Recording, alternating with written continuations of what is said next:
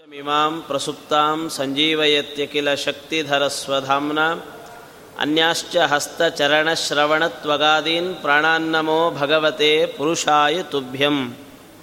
ಉದ್ಯದ್ರವಿಪ್ರಕರ ಸನ್ನಿಭಮಚ್ಯುತಾಂಕೆ ಸ್ವಾಸೀನಮಸ್ಯ ನಿತ್ಯ ವಚಪ್ರವೃತ್ತಿಂ.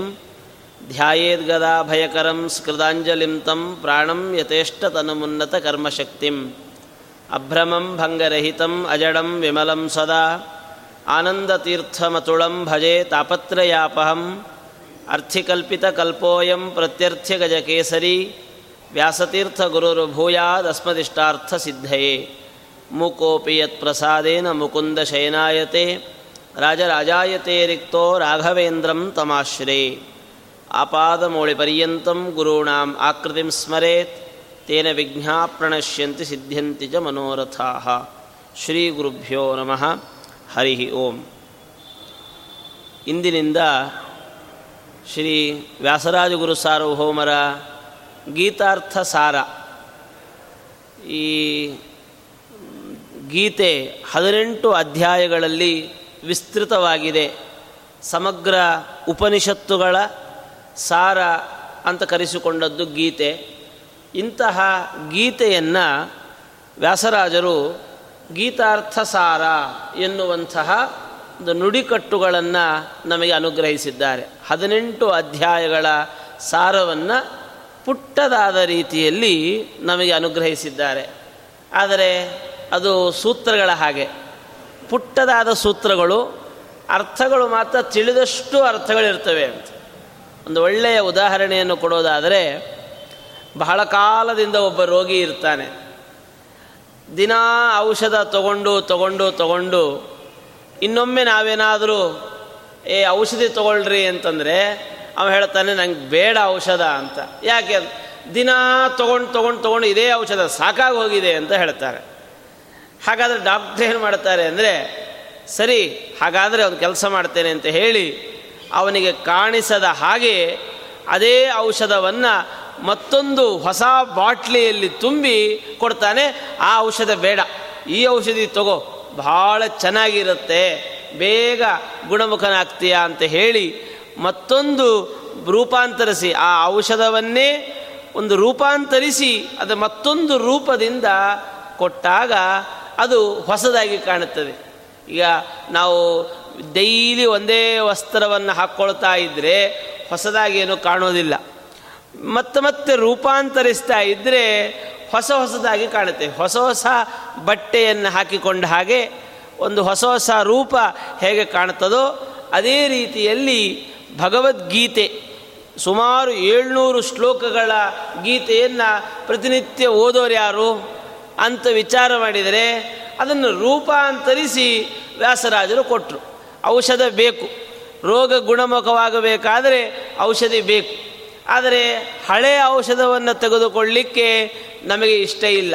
ಅದಕ್ಕೆ ವ್ಯಾಸರಾಜರಂಥ ಮಹಾನುಭಾವರು ಅದನ್ನು ರೂಪಾಂತರಿಸಿ, ಕನ್ನಡಕ್ಕೆ ರೂಪಾಂತರಿಸಿ ನಮಗಾಗಿ ಅನುಗ್ರಹಿಸಿದ್ದಾರೆ. ಅದರ ಸಂಕ್ಷಿಪ್ತವಾದ ವಿವರಣೆಗಳ ಮೂಲಕವಾಗಿ ಈ ಒಂದೆರಡು ದಿನಗಳ ಕಾಲ ನಿಮ್ಮ ಮುಂದೆ ಆ ಗೀತಾರ್ಥ ಸಾರದ ಒಂದು ಪ್ರಸ್ತಾವವನ್ನು ಮಾಡ್ತಾ ಇದ್ದೇನೆ.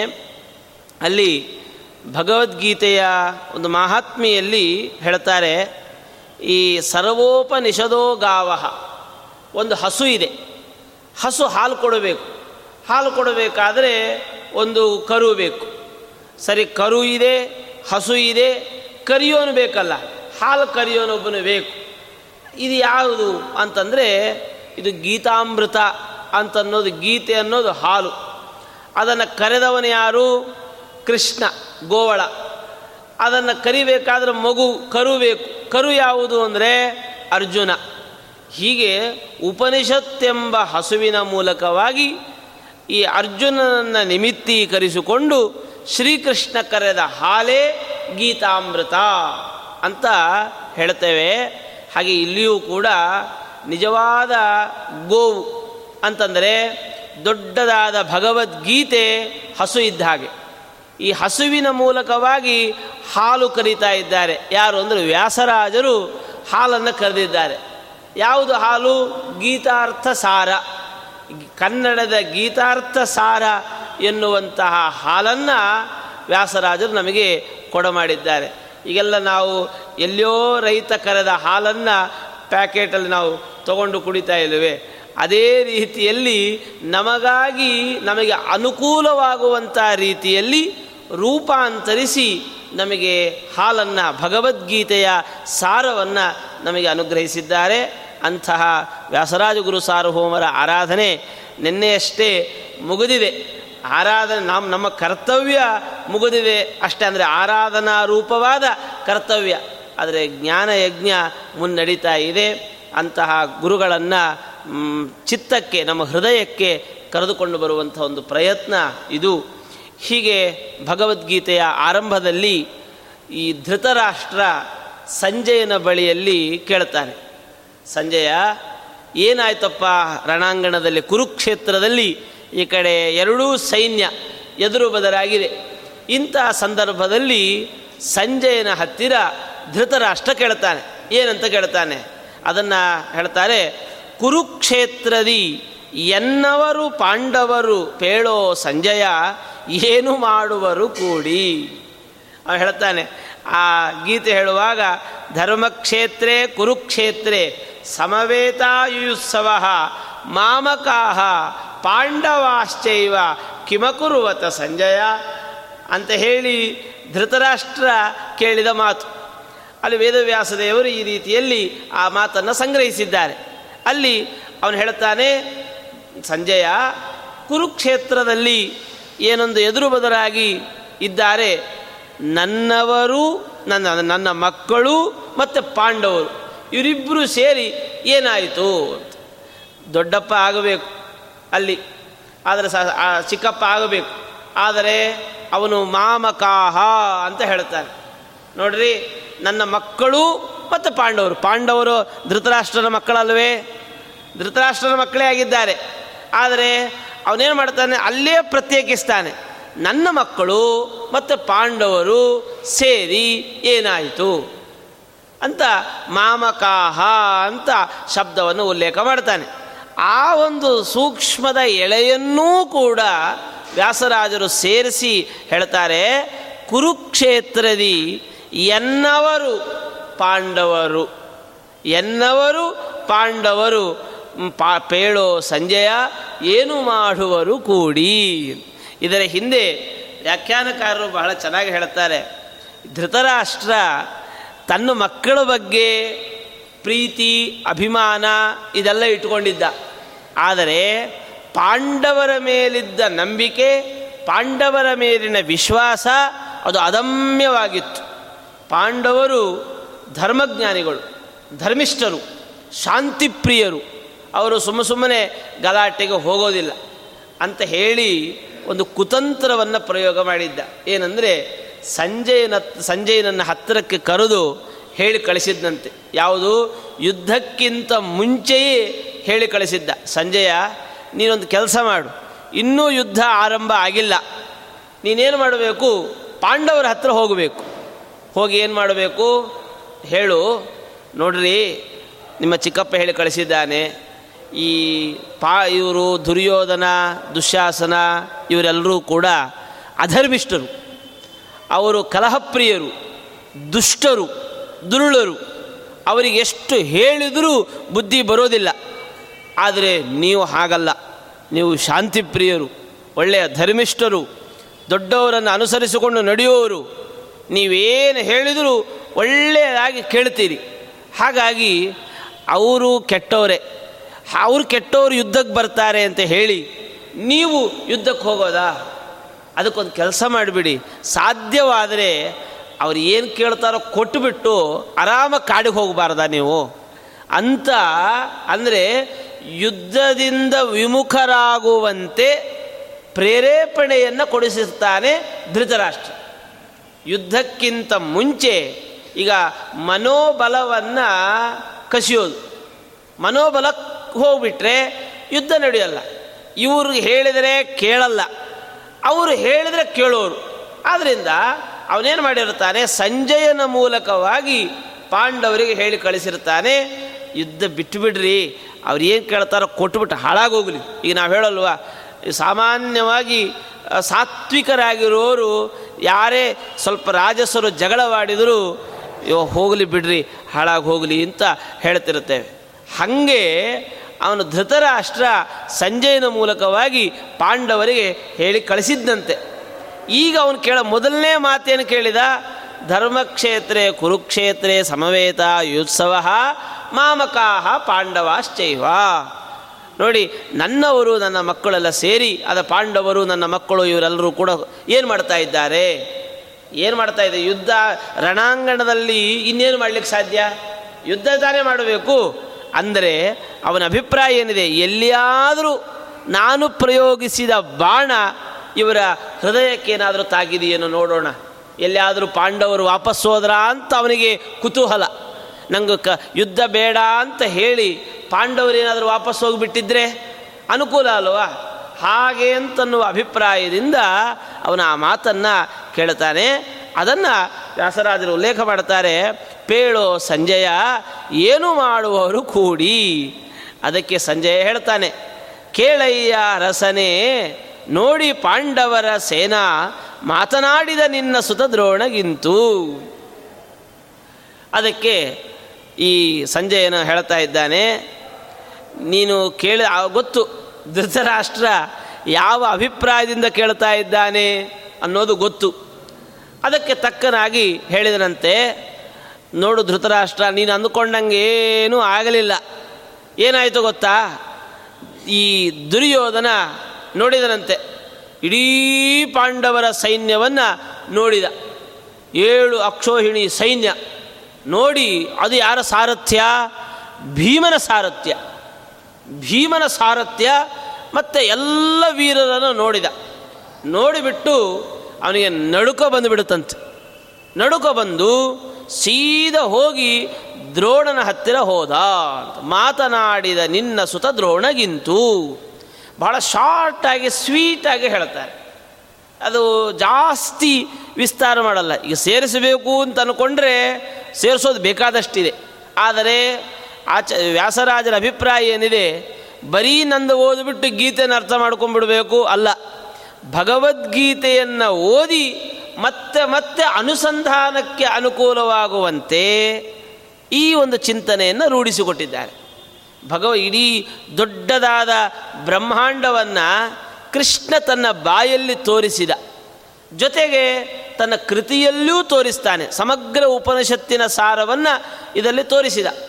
ಅದನ್ನು ನೀವು ಅಧ್ಯಯನ ಮಾಡಬೇಕು. ಅದನ್ನು ಅಧ್ಯಯನ ಮಾಡಿದ ಮೇಲೆ ಮತ್ತೆ ಮತ್ತೆ ಅಧ್ಯಯನ ಕಷ್ಟ ಸಾಧ್ಯ. ಅದಕ್ಕೋಸ್ಕರವಾಗಿ ಇದನ್ನು ಮನನ ಮಾಡಲಿಕ್ಕೆ ಅನುಕೂಲವಾಗುವಂತೆ ವ್ಯಾಸರಾಜರು ಇದನ್ನು ಅನುಗ್ರಹಿಸಿದ್ದಾರೆ. ಮಾತನಾಡಿದ ನಿನ್ನ ಸುತ ದ್ರೋಣಗಿಂತೂ. ದ್ರೋಣನ ಹತ್ತಿರ ಬಂದು ಅಲ್ಲಿ ನಾವು ಸೇರಿಸಬೇಕು. ಭಗವದ್ಗೀತೆಯಲ್ಲಿ ಏನಾಯಿತು? ಅದು ಈ ಕಡೆ ಭಗವದ್ಗೀತೆಯೂ ಇರಬೇಕು, ಗೀತಾರ್ಥ ಸಾರವೂ ಇರಬೇಕು. ಆವಾಗ ಚೆನ್ನಾಗಿ ಅರ್ಥ ಆಗ್ತದೆ. ಆಗ ಏನು ಮಾತನಾಡಿದ ಅಂತಂದರೆ ಮಾತನಾಡಿದಂತೆ ದ್ರೋಣಾಚಾರ್ಯ ಹತ್ರ ಬಂದಿದೆ ಇವರ ಸೇನಾಧಿಪತಿ ದ್ರೋಣ. ನಂಬಿಕೆಯಿಂದ ಅವನನ್ನ ಸೈನ್ಯಾಧಿಪತಿ ಅಂತ ಹೇಳಿ ಅವನಿಗೆ ಅಭಿಷೇಕ ಮಾಡಬೇಕು. ಯಾವತ್ತಿಗೂ ಕೂಡ ಒಬ್ಬರ ಮೇಲೆ ಸ್ಥಿರವಾದ ನಂಬಿಕೆ ಇಡಬೇಕು. ನೀನೇ ಅವನ ಮೇಲೆ ಅಪನಂಬಿಕೆಯನ್ನು ತೋರಿಸಿಬಿಟ್ರೆ ರಾಜನಾಗಿರುವ ನೀನೇ ಈಗ ನಮ್ಮ ಮಕ್ಕಳಿದ್ದಾರೆ. ಎಕ್ಸಾಮ್ ಬರ್ತಾ ಇದೆ. ಅಯ್ಯೋ, ನೀನೇನೋ ಶುದ್ಧ ಶುಂಠ, ನಿನಗೇನು ಬರ್ತದೆ? ಅಂತ ನೀನೇ ಹೇಳಿಬಿಟ್ರೆ ಪರಿಸ್ಥಿತಿ ಏನು? ಹೀಗೆ ಮಾಡಬಾರ್ದಲ್ಲ. ನಮ್ಮ ವಸ್ತುವಿನ ಮೇಲೆ ನಮಗೆ ನಂಬಿಕೆ ಇರಬೇಕು. ಅದಿಲ್ಲ ಅಂದರೆ ಕಷ್ಟ. ಹಾಗೆ ಅಂತೇಳಿ ತೀರಾ ನಂಬಿಕೆ ಇಟ್ಕೊಂಡು ಹೋಗೋದು ಕಷ್ಟ. ಹಾಗಾಗಿ ಇಂತಹ ಆ ದ್ರೋಣನ ಹತ್ರ ಬಂದು ದುರ್ಯೋಧನ ಹೇಳಿದ, ದ್ರೋಣಾಚಾರ್ಯರೇ, ನೋಡಿ ಪಾಂಡವರ ಸೈನ್ಯ ಹೇಗಿದೆ ನೋಡಿದ್ರಾ? ಅಂತ ಕೇಳಿದ.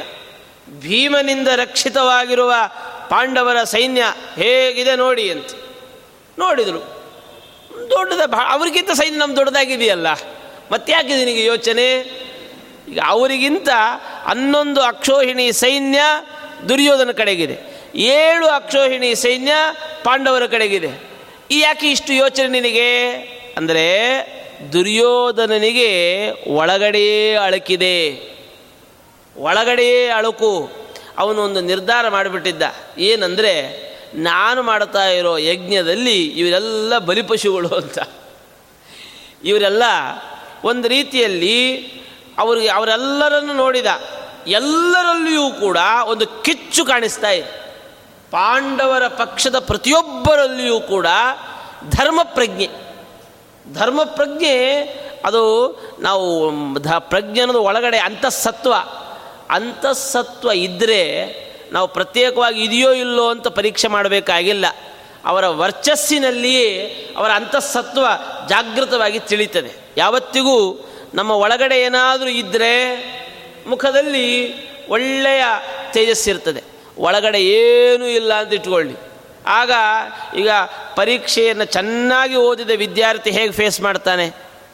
ಏನೂ ಬರೆಯದ, ಅದು ಏನೂ ತಿಳಿಯದ, ಏನೂ ಓದದ ಅವನು ಹೇಗೆ ಫೇಸ್ ಮಾಡ್ತಾ ಪರೀಕ್ಷೆಗೆ ಹೋಗಬೇಕಾದ್ರೇ ನಡ್ಕೊ ಶುರುವಾಗ್ತದೆ. ಅವನು ನೋಡಿದ ತಕ್ಷಣ ಹೇಳ್ಬೋದು ಇವನು ಸರಿಯಾಗಿ ಓದಲಿಲ್ಲ ಅಂತ.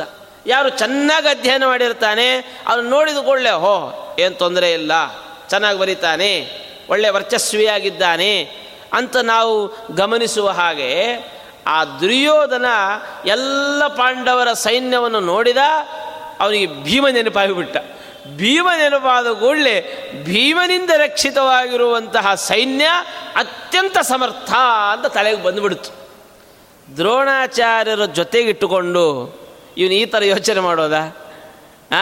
ಇಡೀ ಪಾಂಡವರಿಗೆ ಬಿಲ್ವಿದ್ಯೆಯ ಗುರುವಾಗಿರುವ ದ್ರೋಣಾಚಾರ್ಯರಿದ್ದಾರೆ. ಆಚಾರ್ಯರನ್ನಿಟ್ಟುಕೊಂಡು ಈ ಥರ ಆಲೋಚನೆ ಮಾಡೋದಾ ಅಂದರೆ, ಹೌದು, ಅವನಿಗೆ ಆ ಆಲೋಚನೆ ಬಂದದ್ದು ಸತ್ಯವೇ. ಯಾಕೆ ಗೊತ್ತಾ? ಅವನಿಗೊಂದು ಕನ್ಫರ್ಮೇಷನ್ ಇತ್ತು. ದ್ರೋಣಾಚಾರ್ಯರಿಗೆ ನನ್ನ ಕಡೆ ನಿಂತುಕೊಂಡು ಯುದ್ಧ ಮಾಡಲಿಕ್ಕೆ ಪೂರಾ ಮನಸ್ಸಿಲ್ಲ ಅಂತ. ನನ್ನ ಕಡೆಯಲ್ಲಿ ನಿಂತುಕೊಂಡು ದ್ರೋಣಾಚಾರ್ಯರಿಗೆ ಯುದ್ಧ ಮಾಡಲಿಕ್ಕೆ ಪೂರ ಮನಸ್ಸಿಲ್ಲ ಯಾಕೆ ಅಂದರೆ ಇವರಿಗೆ ಧರ್ಮಿಷ್ಠರಾದ ಪಾಂಡವರ ಮೇಲೆ ಪಕ್ಷಪಾತ. ಯಾಕಂದ್ರೆ ಅವರು ಧರ್ಮಿಷ್ಠರು. ಹಾಗಾದರೆ ಯುದ್ಧ ಯಾಕೆ ಮಾಡ್ತಾರೆ? ಅದೂ ಗೊತ್ತಿದೆ. ಇವರು ಯುದ್ಧ ಮಾಡ್ತಾ ಇರೋದು ಯಾಕೆ ಅಂತಂದರೆ ನನ್ನ ಅನ್ನ ತಿಂದಿದ್ದಾರೆ. ಇಷ್ಟೇ. ಏನೋ ನನ್ನ ಋಣ ಇದೆ ಅನ್ನೋ ಕಾರಣ ಎಷ್ಟು ಅವನ ಮಾತಿನಲ್ಲಿ, ಅವನ ನಡೆಯಲ್ಲಿ ಎಷ್ಟು ಅಭಿಪ್ರಾಯ ಇದೆ. ದುರ್ಯೋಧನ ಆ ಮಾತನ್ನು ಹೇಳ್ತಾನೆ ಅಂತಂದರೆ, ನೋಡಿ, ಇವರು ಏನೆಲ್ಲ ನನ್ನ ಕಡೆಯಲ್ಲಿ ಯುದ್ಧಕ್ಕೆ ನಿಂತಿದ್ದಾರಲ್ಲ, ಇವರೆಲ್ಲ ಋಣ ಸಂದಾಯ ಮಾಡಲಿಕ್ಕೆ ಬಂದವರು. ಅಷ್ಟೇ. ನನ್ನಿಂದ ಪಡೆದ ಸಹಾಯವನ್ನು ವಾಪಸ್ ತಿರುಗಿಸಿಕೊಡ್ಲಿಕ್ಕೆ ಬಂದಿದ್ದಾರೆ. ಆದರೆ ಪಾಂಡವರ ಪಕ್ಷದ ಒಬ್ಬೊಬ್ಬ ವ್ಯಕ್ತಿಗಳು ಕೂಡ ಪಾಂಡವರಿಗಾಗಿ ಬಂದಿದ್ದಾರೆ, ಧರ್ಮಕ್ಕಾಗಿ ಬಂದಿದ್ದಾರೆ. ಧರ್ಮಕ್ಕಾಗಿ ಬಂದಿದ್ದಾರೆ. ಧರ್ಮಕ್ಕಾಗಿ ಬಂದವರು ಒಂದು ನೈತಿಕವಾದ ಬಲ ಇದೆ ಅವರಲ್ಲಿ. ಆತ್ಮಬಲ ಇತ್ತು ಅಂದರೆ ದೇಹಬಲ ಸ್ವಲ್ಪ ಹಂಗೆ ಹಿಂಗೆ ಆದರೂ ಕೂಡ ಪರವಾಗಿಲ್ಲ. ಆತ್ಮಬಲ ವಿಲ್ ಪವರ್ ಅಂತೇನು ಹೇಳ್ತೇವೆ, ಅಂತಹ ಆತ್ಮಬಲ ನಮ್ಮನ್ನು ಚೆನ್ನಾಗಿ ಹೋರಾಡುವಂತೆ ಮಾಡ್ತದೆ. ಬಲಿಷ್ಠರನ್ನಾಗಿ ಮಾಡುತ್ತದೆ ನಮ್ಮನ್ನು. ಎಂಥ ರೋಗಿಷ್ಠನೂ ಕೂಡ ಆತ್ಮಬಲ ಇದ್ದರೆ ಮೇಲೆದ್ದಿರ್ತಾನೆ ನಮಗೆಷ್ಟೇ ಇರಲಿ ಒಳಗಡೆ, ಆದರೆ ಆತ್ಮಬಲವನ್ನು ಯಾವತ್ತಿಗೂ ನಾವು ಕಳ್ಕೊಳ್ಳಬಾರದು. ಹಾಗಾಗಿ ಇವರೆಲ್ಲ ಆತ್ಮಬಲ ಇರುವಂಥವ್ರು. ನನ್ನ ಪಕ್ಷದಲ್ಲಿ ಇವರು ಯಾರಿಗೂ ಆತ್ಮಬಲ ಇಲ್ಲ. ಯಾಕೆಂದರೆ ಒಳಗಡೆಯೇ ಅಳಿಕಿದೆ ಇವರಿಗೆಲ್ಲರಿಗೂ. ಮದರ್ತೆ ತ್ಯಕ್ತ ಜೀವಿತಾಹ ಅಂತ ಹೇಳ್ತಾರೆ. ನಾನಾ ಶಸ್ತ್ರ ಪ್ರಹರಣಾ ಸರ್ವೇ ಯುದ್ಧ ವಿಶಾರದ ಎಲ್ಲ ತಿಳುವಳಿಕೆ ಇದೆ, ಎಲ್ಲವೂ ಇದೆ. ಆದರೆ ಮದರ್ತೆ ತ್ಯಕ್ತ ಜೀವಿತ, ಅವರೆಲ್ಲ ಪ್ರಾಣದ ಮೇಲೆ ಆಶೆಯನ್ನು ಬಿಟ್ಟು ಬಂದಿದ್ದಾರೆ. ನನ್ನ ಪಕ್ಷದಲ್ಲಿ ಯಾರೆಲ್ಲ ಇದ್ದಾರೆ, ಇವರೆಲ್ಲ ಪ್ರಾಣತ್ಯಾಗದ ನಿಶ್ಚಯದಿಂದ ಬಂದಿದ್ದಾರೆ ಅಂತ. ಅವನಿಗೂ ಗೊತ್ತಿದೆ ನೋಡಿ, ಯಾರೂ ಉಳಿಯಲ್ಲ. ಅಂದರೆ ಇವರೆಲ್ಲ ಸಾಯ್ತಾರೆ ಅಂತ ಇವನು ತಿಳ್ಕೊಳ್ಬೇಕಾ? ಒಬ್ಬ ನಾಯಕನಾಗಿ ನನ್ನವರು ಸಾಯ್ತಾರೆ ಅಂತ ಅನ್ಕೋಬೇಕಾ? ನಮ್ಮವರು ಸಾಯಿಸ್ತಾರೆ ಅಂತ ಅನ್ಕೊಳ್ಬೇಕಾ? ಇವರೆಲ್ಲರನ್ನು ಫೇಸ್ ಮಾಡ್ತಾರೆ, ಎಲ್ಲರನ್ನೂ ಕೂಡ ಹಿಮ್ಮೆಟ್ಟಿಸಿ ನಾವು ವಿಜಯಶಾಲಿಗಳಾಗ್ತೇವೆ ಅಂತ ಅನ್ಕೊಳ್ಬೇಕಾದ ವ್ಯಕ್ತಿ ಅವನು ಈ ಥರದಲ್ಲಿ ತಿಳ್ಕೊಂಡ. ಅದಕ್ಕೆ ಕಾರಣ ಏನು ಅಂದರೆ, ತನಗೇ ತನ್ನಲ್ಲಿ ಅಳಕಿದೆ. ಅಧರ್ಮಿಷ್ಟನಿಗೆ ಆತ್ಮಸಾಕ್ಷಿ ಅಂತ ಒಂದಿರ್ತದೆ ಪ್ರತಿಯೊಬ್ಬರಿಗೂ. ಆ ಆತ್ಮಸಾಕ್ಷಿ ಹೇಳ್ತದೆ, ನೀನು ಎಷ್ಟರವನು ಅಂತ. ನಿಜವಾಗಲೂ ಗೀತೆ ಅಂತನ್ನೋದು ಒಳ್ಳೆಯ ಔಷಧಿ, ಬಹಳ ದೊಡ್ಡ ಔಷಧಿ. ಎಲ್ಲ ಪ್ರಶ್ನೆಗಳಿಗೂ ಕೂಡ ಇದರಲ್ಲಿ ಉತ್ತರವನ್ನು ತುಂಬಿಸಿಟ್ಟಿದ್ದಾನೆ. ಮಾನಸಿಕವಾದ ಪ್ರತಿಯೊಂದು ಸಮಸ್ಯೆಗಳಿಗೂ ಕೂಡ ಇಲ್ಲಿ ಉತ್ತರ ಇದೆ. ಎಲ್ಲದಕ್ಕೂ ಕೂಡ ಉತ್ತರವನ್ನು ಕಂಡುಕೊಳ್ಳಬಹುದು. ಅವನು ಹೇಳ್ತಾನೆ, ಇವರೆಲ್ಲರಲ್ಲಿಯೂ ಕೂಡ ನೈತಿಕವಾದ ಬಲ ಇದೆ. ನಮ್ಮಲ್ಲಿ ದ್ರೋಣಾಚಾರ್ಯರು, ಭೀಷ್ಮಾಚಾರ್ಯರು, ಇವರೆಲ್ಲರೂ ನಮ್ಮ ಜೊತೆಗಿದ್ದರೂ ಕೂಡ ನಮ್ಮಲ್ಲಿ ಆ ಒಂದು ನೈತಿಕವಾದ ಬಲ ಇಲ್ಲ. ಹಾಗಾಗಿ, ಅಂದರೆ ಈ ಒಂದು ಅವರನ್ನು ಕಿಚ್ಚೆಬ್ಸು, ಅವರಲ್ಲಿ ಒಂದು ಕಿಚ್ಚನ್ನು ಮೂಡಿಸೋದು. ಅದಕ್ಕೆ ಅವರೇನು ಮಾಡಿದರು? ಇವನ್ನೆಲ್ಲ ಅಭಿಪ್ರಾಯ ತಿಳ್ಕೊಂಡೇ ಇದೆ. ಅವ್ರಿಗೆ ಗೊತ್ತಿಲ್ವ? ದುರ್ಯೋಧನನ್ನ ಇವತ್ತು ನೋಡಿದ್ದಲ್ಲ. ದ್ರೋಣಾಚಾರ್ಯರು ಸಣ್ಣ ವಯಸ್ಸಿನಿಂದ ನೋಡಿದವರು. ಅವರೇನು ಮಾಡಿದರು? ಏನೂ ಮಾತಾಡಲಿಲ್ಲ. ಏನು ಮಾತನಾಡದೆ ಸೀದಾ ಯುದ್ಧೋತ್ಸಾಹಕವಾಗಿ ಶಂಖವನ್ನು ಊದಿದರು. ಯುದ್ಧೋತ್ಸಾಹಕವಾದಂತಹ ಅವನಿಗೆ ಉತ್ತರ ಅದೇನೆ. ನಾನು ಯುದ್ಧಕ್ಕೆ ಸನ್ನದ್ಧ ಅಂತ ಹೇಳಿ ಒಂದು ಶಂಖನಾದವನ್ನು ಮಾಡಿದರು. ಕೇಳಿತ ಪಾರ್ಥನು ಕುರುದಂಡ ರಣದಲ್ಲಿ ಚಂಡ ಗಾಂಡೀವ ಕರದಂಡ. ಅಚ್ಚೋಡುವೆ ನೇತ್ರದಿಂದ ಗುರು ಹಿರಿಯರ ಕೂಡ ಯಾಕೆಂದ ಯುದ್ಧ ಸಾಕೆಂದು ಭಿಕ್ಷವೇ ಸುಖವೆಂದ. ಅವ ಶಂಖನಾದವನ್ನು ಮಾಡಿದ, ಶಂಖನಾಡಿದ, ಶಂಖನಾದ ಕೇಳಿದ ಕೂಡಲೇ ಈ ಕಡೆಯಿಂದ ಈ ಅರ್ಜುನ ಮತ್ತು ಕೃಷ್ಣ ಕೃಷ್ಣ ಅರ್ಜುನರು ಜೋರಾಗಿ ಶಂಖನಾದವನ್ನು ಮಾಡಿದರು. ಶಂಖನಾದ ಮಾಡಿದ ಕೂಡಲೇ ಎಲ್ಲೆಲ್ಲಿಯೂ ಶಂಖನಾದ ಮೊಳಗಲಿಕ್ಕೆ ಪ್ರಾರಂಭ ಆಯಿತು. ಒಂದು ಕಲ್ಪನೆ ಮಾಡಿಕೊಳ್ಳಿ. ದೊಡ್ಡದಾದ ಕುರುಕ್ಷೇತ್ರದಲ್ಲಿ ಎಲ್ಲೆಲ್ಲಿಯೂ ಶಂಖನಾದ ಮೊಳಗುತ್ತಾ ಇದೆ ಅಂತಂದರೆ ಹೇಗಿರಬೇಡ ಆ ಪ್ರದೇಶ? ಆ ಶಂಖನಾದದಲ್ಲಿ ಒಂದು ರೀತಿಯಲ್ಲಿ ಇವರು ಶಾಂತಿಪ್ರಿಯರು. ಆದರೆ ಇವರ ಅಭಿಪ್ರಾಯಕ್ಕೆ ತಕ್ಕಂಥ ರೀತಿಯಲ್ಲಿ ಇವರು ಯುದ್ಧೋತ್ಸಾಹಕವಾಗಿರುವಂಥ ರೀತಿಯಲ್ಲಿ ಶಂಖನಾದವನ್ನು ಮಾಡಿದರೆ ಆ ಇವರೂ ಕೂಡ ಬಹಳ ಜೋರಾದ ರೀತಿಯಲ್ಲಿ ಶಂಖನಾದವನ್ನು ಮಾಡ್ತಾ ಇದ್ದಾರೆ. ಶಂಖನಾದ ಮಾಡಿ ಅರ್ಜುನ ಹೇಳಿದನಂತೆ, ಕೃಷ್ಣ, ಸಾಕು, ನಡಿ ಹೋಗೋಣ, ಮುಂದೆ ಹೋಗೋಣ, ನಡಿ. ಈ ಶಂಖವನ್ನೆಲ್ಲ, ಶಂಖನಾದವನ್ನೆಲ್ಲ ಮಾಡಿದ ಮೇಲೆ ನಡೆ ಹೋಗೋಣ. ತತಶ್ವೇತೈ ಹರೇ ಯುಕ್ತೆ, ಮಹತಿ ಸ್ಯಂದನೆ ಸ್ಥಿತೌ, ಮಾಧವ ಪಾಂಡವಶ್ಚೈವ ದಿವ್ಯೌ ಶಂಖೌ ಪ್ರದದ್ಮತು ಒಳ್ಳೆಯ ಬಿಳಿಯಾದ ಕುದುರೆಗಳಿಂದ ಕಟ್ಟಿದಂತಹ ರಥದಲ್ಲಿ ಕುಳಿತ ಕೃಷ್ಣಾರ್ಜುನರು ತಮ್ಮ ಶಂಖಗಳನ್ನು ಊದಿದರು. ಊದಿದ ನಂತರದಲ್ಲಿ ಅರ್ಜುನ ಹೇಳಿದ, ಕೃಷ್ಣ, ನಾನೆಲ್ಲರನ್ನು ನೋಡಬೇಕಾಗಿದೆ. ಯಾರ್ಯಾರು ಯುದ್ಧಕ್ಕೆ ಬಂದಿದ್ದಾರೆ ಅಂತ. ನಮ್ಮನ್ನು ಎದುರಿಸಲಿಕ್ಕೆ ಅಂದರೆ ನೋಡಿ, ನಾವು ಅತ್ಯಂತ ಧರ್ಮ ಮಾರ್ಗದಲ್ಲಿರುವವರು, ಕೃಷ್ಣನ ಜೊತೆಗಿರುವವರು. ನಮ್ಮನ್ನು ಎದುರಿಸಲಿಕ್ಕೆ ನಮ್ಮವರೇ ಬಂದಿದ್ದಾರೆ. ನಮ್ಮವರಲ್ಲಿ ಯಾರ್ಯಾರು ಬಂದಿದ್ದಾರೆ? ಅದನ್ನು ನಾನು ನೋಡಬೇಕಾಗಿದೆ. ಅದಕ್ಕೋಸ್ಕರವಾಗಿ ಎರಡು ಸೇನೆಗಳ ಮಧ್ಯದಲ್ಲಿ ಗಾಂಡಿವನ್ನು ಹಿಡಿದಿದ್ದಾನೆ. ಎರಡು ಸೈನ್ಯಗಳ ಮಧ್ಯದಲ್ಲಿ ನನ್ನ ರಥವನ್ನು ನಿಲ್ಲಿಸು. ಬಹುತ್ವರದಿಂದ ನೋಡುವೆ ನೇತ್ರದಿಂದ ಗು, ನೋಡುವೆ ನೇತ್ರದಿಂದ. ನಾನು ಕಣ್ಣಾರೆ ನೋಡಬೇಕಾಗಿದೆ. ಯಾರೆಲ್ಲ ಬಂದಿದ್ದಾರೆ ಅಂತ ಹೇಳಿ ಕಣ್ಣಾರೆ ನೋಡಬೇಕು. ನಡೆ ಸೇನೆಗಳ ಮಧ್ಯದಲ್ಲಿ ರಥವನ್ನು ನಿಲ್ಲಿಸು ಅಂತ ಹೇಳಿದ. ಸರಿ ಭಗವಂತ ನಿಲ್ಲಿಸ್ತಾ ಇದ್ದಾನೆ. ನಿಲ್ಲಿಸಿದ ನೋಡಿದ ಸೇನೆಯೋ ಯುಭಯೋರ್ ಮಧ್ಯೆ ರಥಂ ಸ್ಥಾಪಯ ಮೆಚ್ಚುತ ಯಾವದೇತಾನ್ ನಿರೀಕ್ಷೇಹಂ ಯೋದ್ಧುಕಾಮಾನ್ ಅವಸ್ಥಿತಾನ್. ಯಾರೆಲ್ಲ ನಮ್ಮ ಮೇಲೆ ಯುದ್ಧವನ್ನು ಮಾಡಲಿಕ್ಕೆ ಬಂದಿದ್ದಾರೆ ಅಂತ ನೋಡಬೇಕು ಅಂತಂದ, ಇವನು ಕೃಷ್ಣನು ಕರ್ಕೊಂಡು ಹೋಗಿ ನಿಲ್ಲಿಸಿದ. ನಿಲ್ಲಿಸಿದ ಕೂಡಲೇ ನೋಡಿದ. ಎಲ್ಲರನ್ನು ನೋಡಿದ.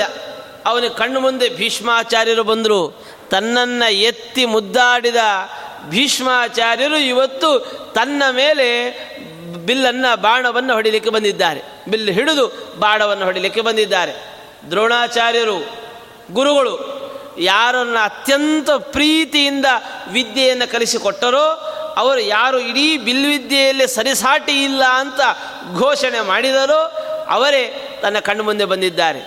ತಾತ ಮುತ್ತಾತಂದಿರು ದೊಡ್ಡಪ್ಪ, ಚಿಕ್ಕಪ್ಪ, ಮಾವ, ನೋಡಿದ ಎಲ್ಲರೂ ಸಂಬಂಧಿಕರೇ. ನಿಜವಾಗಲೂ ಕೂಡ ನಮಗೆ ಯುದ್ಧದಲ್ಲೆಲ್ಲ ಮಾಮೂಲು ನಮ್ಮ ಜೀವನದಲ್ಲಿ ಎದುರಾಗೋರೆಲ್ಲ ಇಂಥವರೇ ಯಾರಿಂದಲೋ ನಮಗೇನು ಸಮಸ್ಯೆ ಇಲ್ಲ. ನಮಗೆ ಸಮಸ್ಯೆಗಳು ಬರೋದೇ ನಮ್ಮವರುಗಳಿಂದ ಯಾರನ್ನು ನಾವು ನಮ್ಮವರು ಅಂತ ಭಾವಿಸಿರುತ್ತೇವೆ, ಅವರುಗಳಿಂದ ಸಮಸ್ಯೆ ಬರೋದು ಕಾಮನ್ ಅಂತ ಹೇಳ್ತಾನೆ ಕೃಷ್ಣ. ಯಾಕೆ ಅಂದರೆ ನೀನು ತಿಳಿದಿದ್ದಿ ನಮ್ಮವರು ಅಂತ ಅವರು ತಿಳಿದಿಲ್ಲಲ್ಲ. ಈಗ ನೀನು ತಿಳಿದಿದ್ದಿ, ಅವನು ತಿಳಿದಿಲ್ಲ, ಅದಕ್ಕೇನು ಮಾಡಲಿಕ್ಕಾಗ್ತದೆ ಅಯ್ಯೋ, ನಾನು ನಮ್ಮವರು ಅಂತ ಅಂದ್ಕೊಂಡೆ, ನನಗೆ ಬೆನ್ನಿಗೆ ಚೂರಿ ಹಾಕಿದರು. ಹೌದು ಅದರಲ್ಲೇನಿದೆ ನೀನು ತಿಳ್ಕೊಂಡಿದ್ದೆ, ಅವರು ತಿಳ್ಕೊಂಡಿದ್ದಾರೆ ನಿಂಗೇನು ಗೊತ್ತು ಅಂತ. ಅವರ ಅಭಿಪ್ರಾಯ, ನಿನ್ನ ಅಭಿಪ್ರಾಯವನ್ನು ಅವರ ಮೇಲೆ ಹೇರಬಾರದಲ್ಲ. ಹಾಗಾಗಿ ಯಾವುದೇ ಸಮಸ್ಯೆಗಳು ಬಂದರೂ ಕೂಡ ಹೊರಗಿನಿಂದವರಿಂದ ಏನೂ ಬರೋದಲ್ಲ, ಎಲ್ಲ ಒಳಗಿನವರಿಂದಲೇ ಬರೋದು. ಹಾಗಾಗಿ ನಾವೇನು ಮಾಡಬೇಕು? ಎಲ್ಲಿಯೂ ಒಳಗೆ ಹೋಗಿರಬಾರ್ದು, ಒಳಗೆ ಹೋಗಿ ಇರಬೇಕು, ಹೊರಗೂ ಇರಬೇಕು ಅಂತ. ಈ ಒಂದು ಕಾಲು ಒಳಗೂ ಇಟ್ಟಿರಬೇಕು, ಒಂದು ಕಾಲು ಹೊರಗೂ ಇಟ್ಟಿರಬೇಕು ಅಂತ. ಎಲ್ಲ ಕಡೆಗಳಲ್ಲಿಯೂ ಕೂಡ ನಿಮಗೆ ಯಾವಾಗ ಮಕ್ಕಳಿಂದಲೂ ಸಮಸ್ಯೆ ಇಲ್ಲ, ಅಥವಾ ಕಟ್ಕೊಂಡವರಿಂದಲೂ ಸಮಸ್ಯೆಗಳಿಲ್ಲ, ಯಾರಿಂದಲೂ ಸಮಸ್ಯೆಗಳಿಲ್ಲ. ಇದು ಸಾಮಾನ್ಯ ಒಂದು ನೇಚರ್. ಇದು ಹೀಗೆ ಇದು ಹೀಗೆ ನೋಡಿ ಒಂದು ಪ್ರಾಣಿ ಬದುಕುತ್ತೆ. ಹೇಗೆ ಬದುಕುತ್ತೆ? ಒಂದನ್ನು ತಿಂದು ಬದುಕುತ್ತೆ ಅಂತ. ಒಂದನ್ನು ತಿಂದೇ ಬದುಕೋದು. ತಿನ್ನಲಿಲ್ಲ ಅಂದರೆ ಇದಕ್ಕೆ ಬದುಕಿಲ್ಲ. ಹಾಗೆ ಒಂದನ್ನು ಕಳೆದುಕೊಳ್ಳೋದು, ಒಂದನ್ನು ಪಡೆದುಕೊಳ್ಳೋದು. ನೋಡಿದ? ನೋಡಿಬಿಟ್ಟು ಗುರು ಹಿರಿಯರ ಕೂಡ ಯುದ್ಧ ಯಾಕೆಂದ? ಯುದ್ಧ ಸಾಕೆಂದ? ಕೃಷ್ಣ, ನನಗೆ ಯುದ್ಧ ಬೇಡ ಅಂತ ಹೇಳಿಬಿಟ್ಟು. ನೋಡಿದ? ಎಲ್ಲರೂ ನೋಡಿಬಿಟ್ಟು, ನನ್ನ ಕೈಲಿ ಯುದ್ಧ ಮಾಡಲಿಕ್ಕಾಗಲ್ಲ, ಯುದ್ಧ ಸಾಕು. ನಾನು ಇಲ್ಲಿ ವಾಪಸ್ ಹೊಟ್ಟೋಗ್ಬಿಡ್ತೇನೆ ಅಂತ. ಯಾಕೆ ಅಂತಂದರೆ ಅದಕ್ಕೆ ಯುದ್ಧವೇ ಯುದ್ಧ ಸಾಕೆಂದು ಭಿಕ್ಷವೇ ಸುಖವೆಂದ. ನನಗೆ ಭಿಕ್ಷೆ ಬೇಡ್ಕೊಂಡು ಜೀವನ ಮಾಡ್ತೇನೆ ಹೊರತು ನನಗೆ ಯುದ್ಧ ಬೇಡ ಅಲ್ಲಪ್ಪ ಇಲ್ಲಿ ತನಕ ಬಂದು, ಆ ಇನ್ನು ಶಂಕ ಎಲ್ಲ ಊದಿ ಯುದ್ಧ ಬೇಡ ಅಂತ ಹೊಟ್ಟೋದ್ರೆ ಏನು ಅರ್ಥ ಇದೆ ಅಂತ. ಅದಕ್ಕೆ ಎಂಥ ಸಮರ್ಥನೆಯನ್ನು ಕೊಡ್ತಾನೆ ಅಂತಂದರೆ, ನೋಡ್ರಿ, ಈಗ ಯಾಕೆ ಯುದ್ಧ ಮಾಡಬೇಕು? ಯುದ್ಧ ಯಾತಕ್ಕೆ ಮಾಡಬೇಕು? ಸುಖವನ್ನು ಪಡೀಲಿಕ್ಕೆ ಯುದ್ಧ ಮಾಡಬೇಕಷ್ಟೇ ಈಗ ನಾವು ಹೋರಾಡೋದು ಯಾತಕ್ಕೆ ಅಂತ. ಹೋರಾಟ ಯಾತಕ್ಕೆ ಅಂದರೆ ಸುಖ ಪಡಲಿಕ್ಕೆ. ಹೋರಾಟದಿಂದ ಸುಖ ಸಿಗುತ್ತೆ ಅಂದರೆ ಯುದ್ಧ ಮಾಡೋಣ. ಆದರೆ ಹೋರಾಟದಿಂದ ಸುಖ ಇಲ್ಲ ಅಂತ ಆದರೆ ಯಾಕೆ ಯುದ್ಧ ಮಾಡಬೇಕು? ನೋಡಿ ಯಾರಾದರೂ ಸುಖವಾಗಿರಬೇಕು ಅಂತ ಆದರೆ ನಾವು ಒಟ್ಟಾಗಿದ್ರೇ ಸುಖವಾಗಿರೋದೇ ಹೊರತು ಒಬ್ಬಂಟಿಗನಾಗಿದ್ದರೂ ಸುಖ ಯಾಕಿದೆ?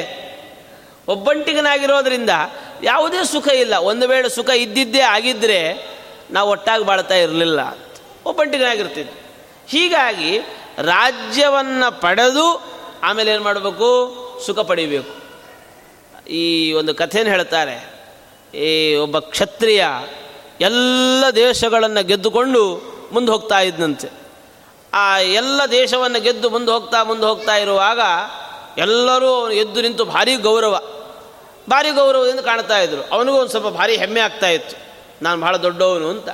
ದಾರಿಯಲ್ಲಿ ಹೋಗುವಾಗ ಒಮ್ಮೆ ಅದೆಲ್ಲ ಸನ್ಯಾಸಿಗಳೆಲ್ಲ ಕೂತಿದ್ರಂತೆ. ಇವ ಅದೇ ದಾರಿಯಲ್ಲಿ ಹೋದ. ಇವ್ರು ಯಾರೂ ಎದ್ದು ನಿಂತ್ಕೊಳ್ಳೇ ಇಲ್ಲ. ಸಿಟ್ಟು ಬಂದುಬಿಡುತ್ತಂತೆ ಸಿಟ್ಟು ಬಂದು, ಏನು, ನಾನು ಹೋಗ್ತಾ ಇದ್ದೇನೆ. ಎದ್ದು ನಿಂತ್ಕೊಳ್ಳಿಕ್ಕೆ ಆಗೋದಿಲ್ಲ ನಿಮಗೆ ಅಂತ ಜೋರು ಮಾಡಿ ಅದಕ್ಕೆ ಅವ್ರು ಕೇಳಿದ್ರು, ನೀನು ಯಾರು? ಅಂತ ಕೇಳಿದ್ರು. ನೀನು ಯಾರು? ಅಂತ. ನಾನು ಆ ದೇಶವನ್ನು ಗೆದ್ದವನು ಅಂತಂದರು. ಆ ದೇಶವನ್ನು ಗೆದ್ದು ಹೌದು ಆದೇಶವನ್ನು ದೇಶವನ್ನು ಗೆದ್ದಿದ್ದಿ, ಮತ್ತೇನು ಮಾಡ್ತೀಯ ಅಂತ.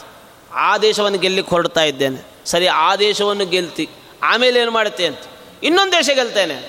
ಅದು ಗೆದ್ದಿ, ಆಮೇಲೆ ಏನು ಮಾಡುತ್ತೆ ಇನ್ನೊಂದು ದೇಶ ಗೆಲ್ತೇನೆ. ಎಲ್ಲ ದೇಶಗಳನ್ನು ಗೆದ್ದ ಮೇಲೆ ಏನು ಮಾಡ್ತೇನೆ ಆರಾಮಾಗಿರ್ತೇನೆ ಅಂತ ಅಂದಂತ ಅಲ್ಲಯ್ಯ, ನೀನು ಯಾವಾಗಲೂ ಆರಾಮಾಗಿರಬೇಕಾದೋ, ನಾವೀಗಲೇ ಆರಾಮಾಗಿದ್ದೇವೆ, ಹೋಗಿ ನೀನು ಅಂದರು.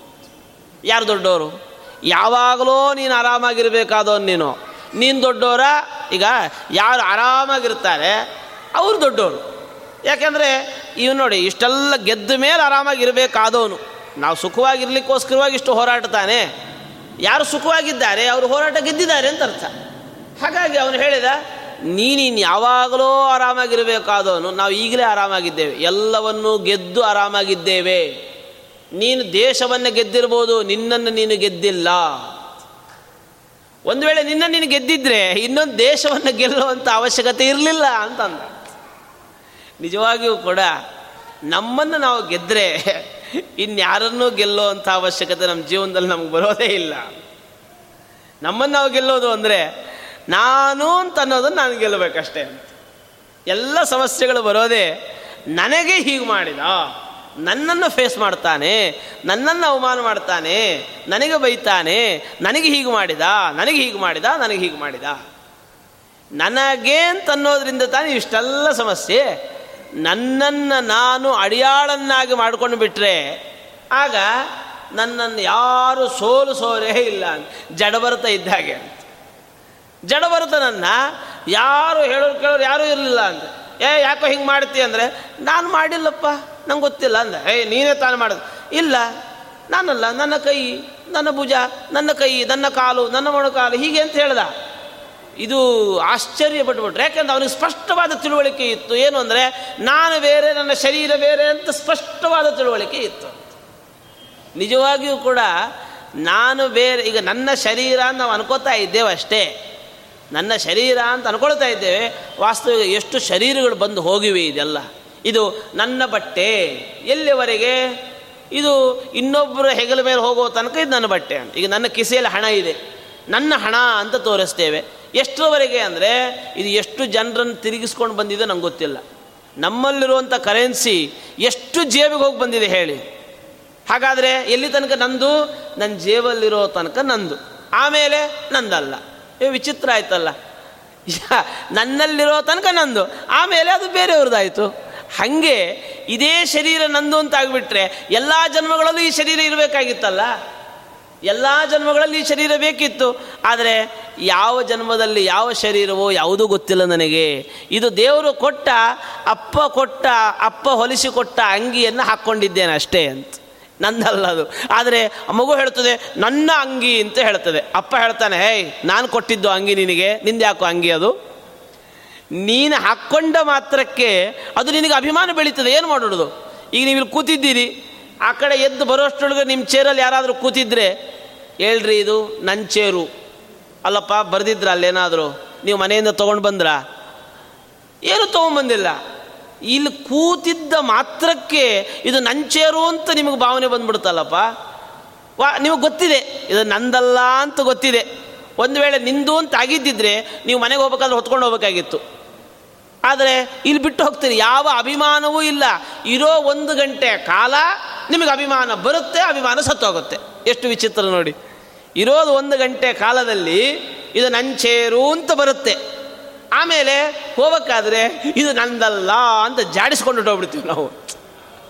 ಹೀಗೆ ಈ ಶರೀರ ಎಲ್ಲಿಯವರೆಗೆ ಈ ಜೀವ ಶರೀರದಲ್ಲಿರ್ತಾನೆ? ಇದೊಂದು ಅಧಿಷ್ಠಾನ. ದೇವರು ಕೊಟ್ಟಂಥ ಒಂದು ಅಧಿಷ್ಠಾನ. ಎಲ್ಲಿಯವರೆಗೆ ಜೀವ ಈ ಶರೀರದಲ್ಲಿರ್ತಾನೆ, ಅಲ್ಲಿಯವರೆಗೆ ಇದು ನಂದು ಅಂತ ಅನ್ಕೊಳ್ತಾನೆ ಹೊರತು ನಿಜವಾಗಿ ಇದು ನಂದಲ್ಲ. ಹೇಗೆ? ಇಲ್ಲಿನ ಎಲ್ಲ ವ್ಯವಸ್ಥೆಗಳನ್ನು ಉಪಯೋಗಿಸಿಕೊಳ್ಳುವಾಗ ನಂದು ಅಂತ ಭಾವನೆ ಬರ್ತದೆ. ಆದರೆ ಬಿಟ್ಟು ಹೋಗುವಾಗ ನಮ್ಮದಲ್ಲ ಅಂತ ಹೇಗೆ ಅನ್ಕೊಳ್ತೇವೋ, ಅದೇ ರೀತಿಯಾಗಿ ಈ ಶರೀರವು ಕೂಡ ನಂದಲ್ಲ ಅಂತ ಅನ್ನ ಅನ್ನಿಸಬೇಕು. ಇದು ಯಾವಾಗ ಅನಿಸುತ್ತೆ ಅಂದರೆ, ನನ್ನನ್ನು ನಾನು ಗೆದ್ದಾಗ ಅನಿಸುತ್ತೆ.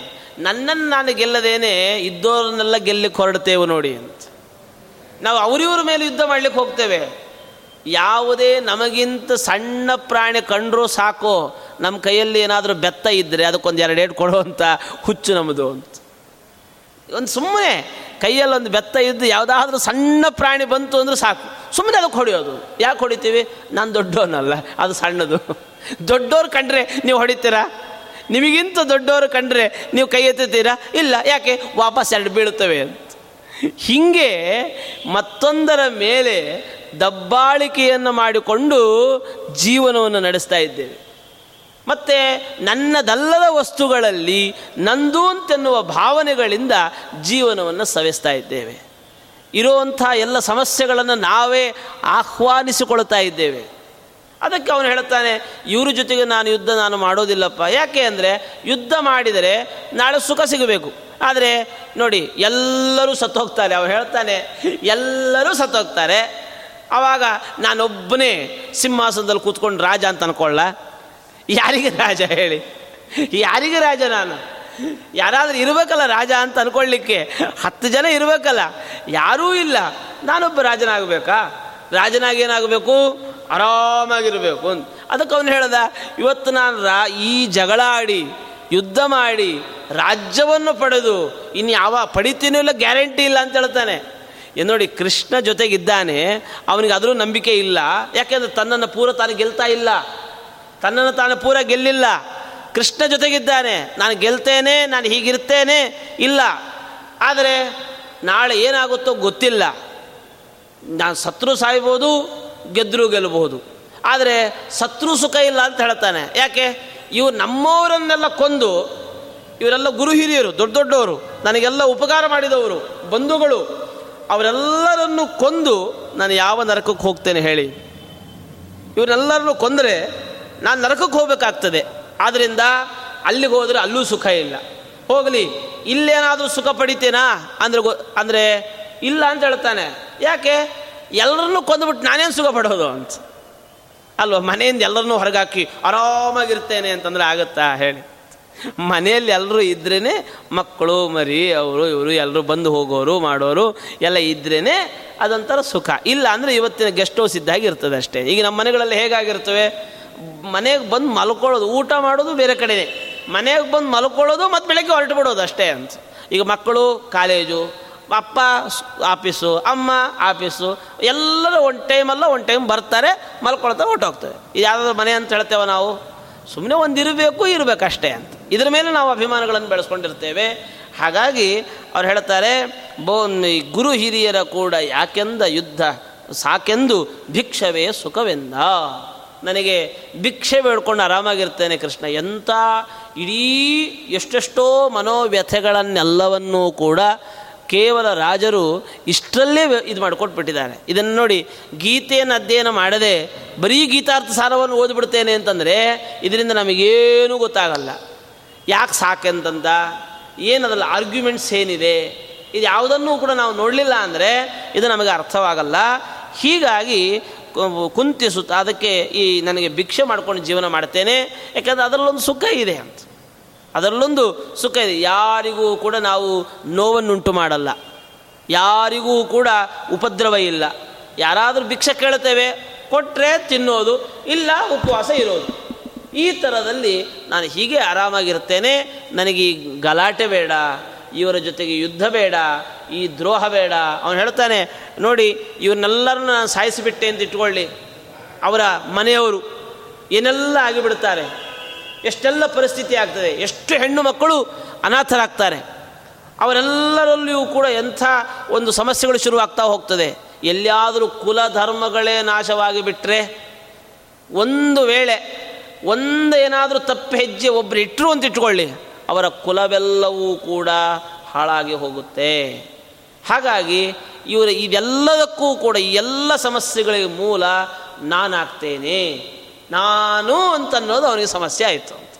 ಎಲ್ಲ ಸಮಸ್ಯೆಗಳಿಗೆ ಯಾರೆಲ್ಲ ಏನೆಲ್ಲ ಸಮಸ್ಯೆಗಳನ್ನು ಅನುಭವಿಸ್ತಾರೆ, ಅದೆಲ್ಲದಕ್ಕೂ ಕೂಡ ನಾನೇ ಮೂಲ ಅಂತ ಅಂದ್ಕೊಂಡ್ಬಿಟ್ಟ. ಆಗ ಕೃಷ್ಣ ಹೇಳ್ದ ಕುಂತಿಸುತ್ತ ಈ ಮಾತು ಉಚಿತಲ್ಲ ನಿನಗಿದು ಸಲ್ಲ ಪಿಡಿಗಾಂಡೀವ ಬಿಲ್ಲ. ಬಾಲ್ಯ ಯೌವನ ಮುಪ್ಪುತನ ದೇಹದಲ್ಲಿ ಇಂತಹ ದೇಹಕ್ಕೆ ಮೋಹ ಮತ್ಯಾಕಿಲ್ಲಿ? ಕಾಯ್ದು ಕೊಲ್ಲುವ ನಾನು. ಇರುತ್ತಿರಲು ಇಲ್ಲಿ ಬಿಲ್ಲು ಪಿಡಿದು ಕೀರ್ತಿ ಪಡೆ ಲೋಕದಲ್ಲಿ. ಎಂಥ ಅದ್ಭುತವಾದ ಒಂದು ಪದಗಳ ಸಂಯೋಜನೆಯನ್ನು ಮಾಡ್ತಾರೆ ರಾಜರು. ಅವ್ರು ಹೇಳ್ತಾರೆ, ಈ ಮಾತು ಉಚಿತವಲ್ಲ. ಕೈಯಲ್ಲಿ ಶಸ್ತ್ರ ಹಿಡಿದು ಒಂದು ವೇಳೆ ದಂಡ ಹಿಡಿದು ಕಮಂಡಲು ಹಿಡ್ಕೊಂಡಿದ್ರೆ ನಾನೇನು ಕೇಳ್ತಾ ಇರಲಿಲ್ಲ. ನೀನು ಒಂದು ವೇಳೆ ಕಮಂಡಲು ಹಿಡಿಯೋ ವ್ಯಕ್ತಿಯಾಗಿ ನಾನು ಯುದ್ಧಕ್ಕೆ ಬರಲ್ಲ ಅಂದರೆ ನೀನು ಬರಬೇಡ ಅಂತ ಹೇಳ್ತಿದ್ದೆ. ಆದರೆ ಗಾಂಡೀವವನ್ನು ಹಿಡಿದ ಕೈಯಿಂದ ಭಿಕ್ಷಾ ಪಾತ್ರೆಯನ್ನು ಹಿಡಿತೇನೆ ಅಂತ ಹೇಳ್ತೀಯಲ್ಲ, ಉಚಿ, ಇದು ಉಚಿತವಲ್ಲ. ಯಾರ್ಯಾರು ಯಾವ್ಯಾವ ಕೆಲಸ ಮಾಡಬೇಕೋ ಅದನ್ನು ಮಾಡಬೇಕು. ಯಾರ್ಯಾರೋ ಯಾವುದ್ಯಾವುದೋ ಕೆಲಸ ಮಾಡಿಬಿಟ್ರೆ ಅದಕ್ಕೆ ಯಾವುದೇ ಬೆಲೆ ಇಲ್ಲ ಅಂತ ಆಗಿ ಹೋಗ್ತದೆ. ಅಂತ ಹೇಳಿದ, ನಿನಗಿದು ಸಲ್ಲ ಪಿಡಿ ಗಾಂಡೀವ ಬಿಲ್ಲ. ಅಂತ ಹೇಳಿದ, ನಿನಗೆ ಸಮಸ್ಯೆ ಏನು? ಅಂತ ಕೇಳಿದ. ನಿನಗೆ ಸಮಸ್ಯೆ ಏನು? ಸಮಸ್ಯೆ ಏನು? ಅವರೆಲ್ಲ ಸತ್ತು ಹೋಗ್ತಾರೆ. ಅಂತ. ಯಾರೆಲ್ಲ ಸತ್ತು ಹೋಗ್ತಾರೆ? ಅಂತ ಕೇಳಿದ. ನೋಡು, ನಮ್ಮ ದೊಡ್ಡಪ್ಪ, ನಮ್ಮ ತಾತ, ನಮ್ಮ ಚಿಕ್ಕಪ್ಪ, ನಮ್ಮ ಮಾವ, ಇವರೆಲ್ಲರೂ ಸತ್ತು ಹೋಗ್ತಾರೆ. ಅಲ್ಲಪ್ಪ, ಯಾರು ಹೇಳಿದ್ರು ನಿಂಗೆ ಸತ್ತು ಹೋಗ್ತಾರೆ? ಅಂತ ಹೇಳಿ ಅಂತ. ಹುಟ್ಟು ಅಂದ್ರೆ ಏನು ಗೊತ್ತಾ? ಸಾವು ಅಂದ್ರೆ ಏನು ಗೊತ್ತಾ ನಿನಗೆ? ಅದು ಯಾವುದೂ ಗೊತ್ತಿಲ್ಲದ್ರೆ ಇದೆಲ್ಲ ಮಾತಾಡಬೇಡ ಅಂತ ಹೇಳ್ತಾನೆ. ಹುಟ್ಟು ಅಂದರೆ ಏನು? ಒಂದು ಶರೀರವನ್ನು ಪಡೆಯೋದು ಅಷ್ಟೇ. ಹಾಗಂತೇಳಿ ಜೀವನಿಗೆ ನಾಶ ಅಂತೇನೂ ಇಲ್ಲ. ಅವನು ಹೇಳ್ತಾನೆ, ಅಂಗಿಯನ್ನು ಹಾಕ್ಕೊಳ್ತೀವಿ, ಅಂಗಿಯನ್ನು ಬಿಚ್ಚಿಡ್ತೀವಿ. ತಲುಪಿಸಿ ಮಾಡ್ಕೋಬೇಕು ಅದಕ್ಕೆಲ್ಲ ಹೊಸ ಅಂಗಿಯನ್ನು ಹಾಕ್ಕೊಳ್ಬೇಕಾದ್ರೆ ಸಂತೋಷಪಟ್ರಿ. ಆ ಅಂಗಿಯನ್ನು ಕಳಚಿಡಬೇಕಾದ್ರೆ ಬೇಜಾರು ಯಾಕೆ ಮಾಡ್ಕೋತೀರಿ ಅಂತ ವಾಸನೆ ಬರೋದಿಲ್ವ ಅಂಗಿ? ಹೊಸ ಅಂಗಿ. ಹಾಗೇ ಮಕ್ಕಳು ಹೇಳ್ತವೆ ಅಪ್ಪ, ನಂಗೆ ಸಾಕು ಸಾಕು ಅಂತ. ಸಾಕು ಸಾಕೋತವೆ ಈ ಒಂದಿನ ಆಯಿತು, ಹಾಗೆ ಸಾಕ್ಸ್ ಕಂಟಿನ್ಯೂ ಮಾಡುವಂತವೆ ಸಾಕ್ಸಿದ್ರೆ ಚೆನ್ನಾಗಿರ್ತದೆ ಅದಕ್ಕೆ. ಇರಲಿ ಅಂತ ಹಾಗೆ ಬಿಡ್ತೇವೆ ನಾವು. ಬೇಡಪ್ಪ, ವಾಸನೆ ಬರ್ತದೆ, ತೆಗಿ. ಅಂಗಿ ಒಂದಿನ ಹಾಕ್ಕೊಳ್ತೇವೆ. ಈ ಬೇಸಿಗೆಗಾಲದಲ್ಲಿ ಒಂದು ಎರಡೆರಡು ಗಂಟೆಗೆ ವಸ್ತ್ರ ಚೇಂಜ್ ಮಾಡಬೇಕಾಗ್ತದೆ. ಯಾಕೆ? ಕೆಟ್ಟ ವಾಸನೆ ಬರ್ತದೆ. ಇಲ್ಲಪ್ಪ, ಅದು ಹೊಸ ಅಂಗಿ ಹಾಕ್ಕೊಂಡಿದ್ದೇನೆ ವಾಸನೆ ಬಂದರೂ ಪರವಾಗಿಲ್ಲ, ಹಾಗೆ ಇರಲಿ ಅಂತ ಅನ್ಕೊಳ್ತೇವ? ಇಲ್ಲ. ಅದಕ್ಕೆ ಕೃಷ್ಣ ಹೇಳಿದ, ಶರೀರವೂ ಅಂಗಿಯೇ. ಶರೀರವೂ ಅಂಗಿಯೇ. ಅದಕ್ಕೆ, ಅದು ಇವತ್ತಲ್ಲ ನಾಳೆ, ವಾಸನೆ ಬರುತ್ತೆ. ಇವತ್ತಲ್ಲ ಪ್ರತಿನಿತ್ಯ ವಾಸನೆ ಸಹಿಸ್ಕೊಂಡು ಬದುಕ್ತಾ ಇರ್ತೇವೆ ಅಷ್ಟೇ. ಅಂತ ದೇವರು ಇದೆಲ್ಲ ಪಾರದರ್ಶಕವನ್ನಾಗಿ ಮಾಡಲಿಲ್ಲ. ಈ ಶರೀರ, ಈ ನೋಡಿದ ಕೂಡಲೇ ಒಳಗೆ ಇರೋದೆಲ್ಲ ಕಾಣ್ಲಿಕ್ಕೆ ಶುರು ಆಗಿಬಿಟ್ರೆ, ಯಾರ್ಯಾರನ್ನು ಹತ್ತಿರ ಸೇರಿಸಲ್ಲ ನಾವು ಅಂತ. ಒಳಗಡೆ ಇರೋದೆಲ್ಲವೂ ಕೂಡ ಟ್ರಾನ್ಸ್ಪರೆನ್ಸಿ ಇತ್ತು ಅಂತಂದರೆ ನಾವು ಹತ್ತಿರ ಸೇರಿಸ್ತೇವಾ? ಸೇರಿಸಲ್ಲ, ದೂರ ಓಡಾಡ್ಬಿಡ್ತೇವೆ. ಹೀಗಾಗಿ ನಾವು ಎಷ್ಟು ಸೋಪ್ ಹಾಕಿ ಎಷ್ಟೆಲ್ಲ ಮಾಡಿಕೊಂಡ್ರೂ ಕೂಡ ನಾವು ಪಕ್ಕದಲ್ಲಿ ಕೂತರೆ ಕೆಲವರು ಸಹಿಸ್ಕೊಳ್ಳಿಕ್ಕಾಗಲ್ಲ. ಅಂಥ ಸ್ಥಿತಿಯಲ್ಲಿರ್ತೇವೆ. ಅಂಥ ಶರೀರದ ಮೇಲೆ ಯಾಕೆ ಮೋಹ ಪಟ್ಕೊಳ್ತಿ? ನಿಂಗೆ ನಾಳೆ ಇದು ಬೇಕು ಅಂದರೂ ಇದು ಇರಲ್ಲ ಬೇಕು ಅಂದರೂ ಇರಲ್ಲ. ಬೇಡ ಅಂದರೂ ಬಿಡಕ್ಕಾಗಲ್ಲ ಅಂತ. ಯಾಕೆಂದರೆ ಇದು ನಿಂದಲ್ಲಪ್ಪ. ನಿಂದು ಅಂತನ್ನೋ ನಿನ್ನ ಅಧೀನ. ನಿಂದು ಅಂತೇನಿದೆ ಅಲ್ಲ, ಅದು ನಿನ್ನ ಅಧೀನ. ನಿಂದಲ್ಲದೆ ಇರೋದು ಖಂಡಿತ ನಿನ್ನ ಅಧೀನ ಅಲ್ಲ. ಹಾಗಾಗಿ ಇವರೆಲ್ಲ ಸತ್ತೋಗ್ತಾರೆ ಅಂತ ಹೇಳ್ತೀಯಲ್ಲ, ಯಾರೂ ಸಾಯೋದಿಲ್ಲ. ಯಾರೂ ಸಾಯೋದಿಲ್ಲ. ಅದನ್ನು ಹೇಳ್ತಾನೆ, ಬಾಲ್ಯ ಯೌವನ ಮುಪ್ಪುತನ ದೇಹದಲ್ಲಿ ಇಂಥ ದೇಹಕ್ಕೆ ಮೋಹ ಮತ್ಯಾಕಿಲ್ಲಿ ನೋಡಪ್ಪ, ಶರೀರ ಬದಲಾ, ಇದು ಸತ್ತು ಹೋಗ್ತಾರೆ ಅದಕ್ಕೆ ಅವನು ಕೇಳುತ್ತಾನೆ, ನೋಡು, ನನಗೆ ಸಮಸ್ಯೆ ಏನು ಅಂದರೆ ಶರೀರ ಹೋಗುತ್ತೆ, ಅವನು ಸಾಯಲ್ಲ, ಸರಿ. ಆದರೆ ಈ ಪ್ರೀತಿ, ಅಭಿಮಾನ, ಈ ಮಾತು ಕತೆಗಳು ಇದು ಯಾವಾಗಿರೋದು ಈಗ ಜೀವ ಹೊಟ್ಟೋದ. ಜೀವ ಸತ್ತಿಲ್ಲ. ಆದರೆ ನನಗೆ ಸುಖ ಯಾವುದರಿಂದ ಗೊತ್ತಾ? ಈ ವ್ಯಕ್ತಿ ಇರೋದ್ರಿಂದಾಗಿ ಸುಖ ಅಲ್ಲ. ಈಗ ಕೋಮಾ ಸ್ಟೇಜಲ್ಲಿ ಒಬ್ಬ ಮಲಗಿದ್ದಾನೆ. ಸುಖ ಆಗ್ತದೆ ನನಗೆ? ಇಲ್ಲ. ಅವನೆದ್ದು ಮಾತಾಡಿದರೆ ಸುಖ ಆಗ್ತದೆ. ಅವನು ಮಾತಾಡಬೇಕು, ನನ್ನ ಬಗ್ಗೆ ಪ್ರೀತಿಯನ್ನು ತೋರಬೇಕು, ಅಭಿಮಾನವನ್ನು ತೋರಬೇಕು, ನನ್ನ ಜೊತೆ ವ್ಯವಹಾರ ಮಾಡಬೇಕು. ವ್ಯವಹಾರದಿಂದ ಸುಖ. ಈ ಜೀವ ಸತ್ತು ಹೋಗಲ್ಲ, ಆದರೆ ದೇಹ ಹೋದ ಮೇಲೆ ಈ ವ್ಯವಹಾರ ನಿಂತೋಗುತ್ತಲ್ಲ ಅದು ನನಗೆ ಬೇಸರ. ಹಾಗಾಗಿ ಸತ್ತು ಹೋಗ್ತಾನೆ ಅಂದರೆ ವ್ಯವಹಾರಗಳು, ಇದೆಲ್ಲವೂ ಪ್ರೀತಿ, ಅಭಿಮಾನ, ಇದೆಲ್ಲ ನಿಂತು ಹೋಗುತ್ತೆ. ಇದು ನನಗೆ ಬೇಸರ ಆಗ್ತದೆ. ಇದು ನನಗೆ ಬೇಕು. ಅಂದರೆ ಅದಕ್ಕೆ ಕೃಷ್ಣ ಹೇಳಿದ, ಇದೆಲ್ಲವೂ ಕೂಡ ನೀನು ಬೆಳೆಸಿಕೊಂಡ ಅಭಿಮಾನದ ಫಲ ಅಷ್ಟೇ ಅಂತ. ಅಭಿಮಾನದ ಫಲ. ಈ ಅಭಿಮಾನ ಹೊಟ್ಟೋಯ್ತು ಅಂತಿಟ್ಕೋ ಆಗ ನಿನಗೆ ಯಾರ ಮೇಲೂ ಯಾವ ಮೋಹವೂ ಉಳಿಯಲ್ಲ. ಈ ಮೋಹವನ್ನು ಗೊಳಬೇಡ. ಯಾರ ಬಗ್ಗೆಯೂ ಮೋಹ ಪಡಿಬೇಡ, ಮೋಹ ತಾಳಬೇಡ. ಇವರೆಲ್ಲರೂ ಕೂಡ ಜೀವನದಲ್ಲಿ ನಮಗೆ ಸಿಗುವ ಪ್ರತಿಯೊಬ್ಬರೂ ಕೂಡ ಋಣ ಸಂದಾಯ ಮಾಡಲಿಕ್ಕೆ ಬಂದಿರುತ್ತಾರೆ ಹೊರತು ಇನ್ಯಾವುದಕ್ಕೋ ಬಂದಿರೋದಲ್ಲ.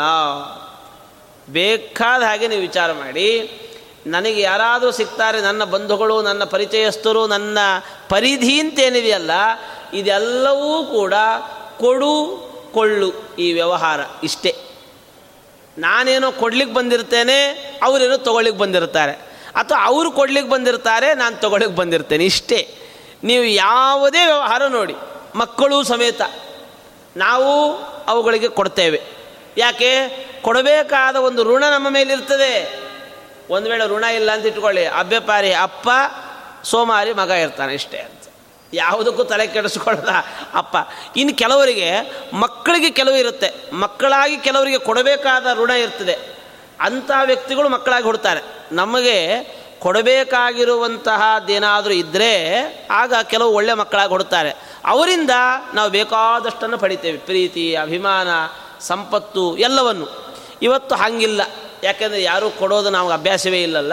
ಅದಕ್ಕೆ ಕೊಡುವಂಥ ಮಕ್ಕಳು ಯಾರೂ ಇಲ್ಲವೇ ಇಲ್ಲ. ಇವತ್ತೆಲ್ಲ ಕಿತ್ಕೊಳ್ಳುವಂಥ ಮಕ್ಕಳೇ ಜಾಸ್ತಿ ಅಂತ. ಯಾಕೆ ಅಂದರೆ ನಾವು ಯಾವುದು ಕೊಟ್ಟಿಲ್ಲ.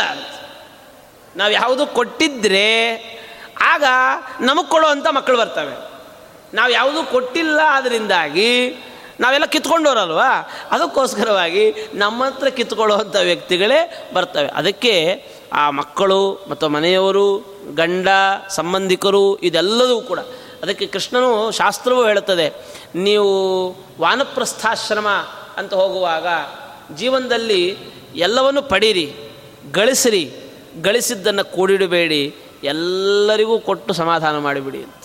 ಎಲ್ಲರಿಗೂ ಕೊಡಿ. ನೀವೊಂದಷ್ಟು ಇಟ್ಕೊಳ್ಳಿ, ಮನೆಯವ್ರಿಗೊಂದಷ್ಟು ಇಡಿ, ಆದರೆ ಜನ್ಮ ಜನ್ಮಾಂತರಕ್ಕಾಗೋಷ್ಟು ಇಡಬೇಡ್ರಿ ಅಂತ. ಮುಂದಿನ ಜನ್ಮದಲ್ಲಿ ಅದು ಡೆಡ್ ವೇಸ್ಟ್ ಅಷ್ಟೇ. ಹಾಗಾಗಿ ಎಲ್ಲರಿಗೂ ಕೊಡ್ತಾ ಬನ್ನಿ, ಸಮಾಜಕ್ಕೆ ಕೊಟ್ಬಿಡಿ. ಆಗ ವಾಪಸ್ ಸಮಾಜ, ನೀ ಸಮಾಜದಿಂದ ನೀವೆಲ್ಲವನ್ನು ಪಡೆಯಬಹುದು. ನೀವು ಎಷ್ಟೆಷ್ಟು ಸಮಾಜಕ್ಕೆ ಕೊಟ್ಟಿರ್ತೀರಿ, ಅಷ್ಟೆಲ್ಲವನ್ನು ಸಮಾಜದಿಂದ ನಾವು ಪಡಿಬಹುದು ಹಾಗಾಗಿ ಒಂದು ಋಣ ಋಣ ತೀರಿತು ಅಂತಾದರೆ ಸಂಬಂಧಗಳು ಹರಿದು ಹೋಗ್ತವೆ. ಎಲ್ಲಿ ಇವತ್ತು ಅಪ್ಪ ಮಕ್ಕಳ ಸಂಬಂಧ, ಗಂಡ ಹೆಂಡತಿಯ ಸಂಬಂಧ, ಅಥವಾ ಎಲ್ಲ ಯಾವ್ಯಾವ ಸಂಬಂಧಗಳಿವೆ, ಸಂಬಂಧ, ಇವತ್ತು ಸಂಬಂಧಗಳು ಬೆಳೀತಾನೂ ಇಲ್ಲ. ಯಾಕೆಂದರೆ ಯಾರನ್ನು ಯಾರು ಬೆಳೆಸ್ಕೊಳ್ಬೇಕು ಅಂತ ಇಲ್ಲವೇ ಇಲ್ಲ. ನಮ್ಮ ಮನೆಗೆ ನೀವು ಬರಬೇಡ ನಿಮ್ಮ ಮನೆಗೆ ನಾನು ಬರೋಲ್ಲ. ಈ ಥರದಲ್ಲಿ ಇರುವಂಥ ನಾಳೆ ಎಲ್ಲೋ ಕಾಡಿನಲ್ಲಿ ಕಾಗೇನೋ ಗೂಬೇನೋ ಆಗಿ ಹುಟ್ಟಬೇಕಷ್ಟೇ ಅಂತ.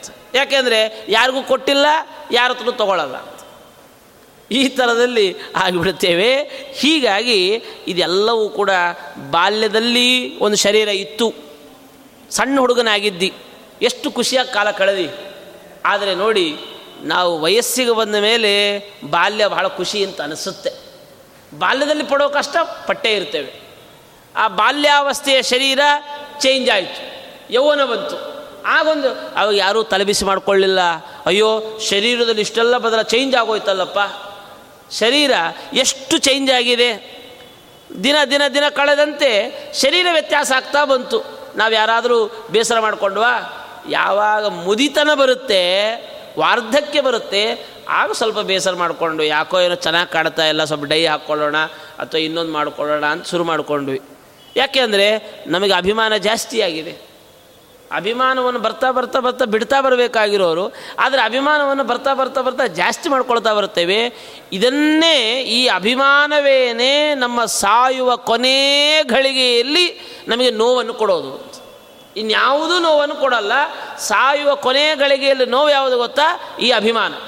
ಅದಕ್ಕೆ ಜ್ಞಾನಿ ವರೇಣ್ಯರುಗಳಲ್ಲಿ ಹೇಗೆ ಜೀವೋತ್ಕ್ರಮಣ, ಪ್ರಾಣೋತ್ಕ್ರಮಣ ಹೇಗೆ ಆಗ್ತಾ ಇತ್ತು? ಬ್ರಹ್ಮನಾಡಿಯ ಮೂಲಕವಾಗಿ ಅವರು ಹೋಗ್ತಾ ಇದ್ರು ಅಂದರೆ ದೇಹದ ಮೇಲೆ ಎತ್ಕಿಂಚಿತ್ತೂ ಅಭಿಮಾನ ಇಲ್ಲ.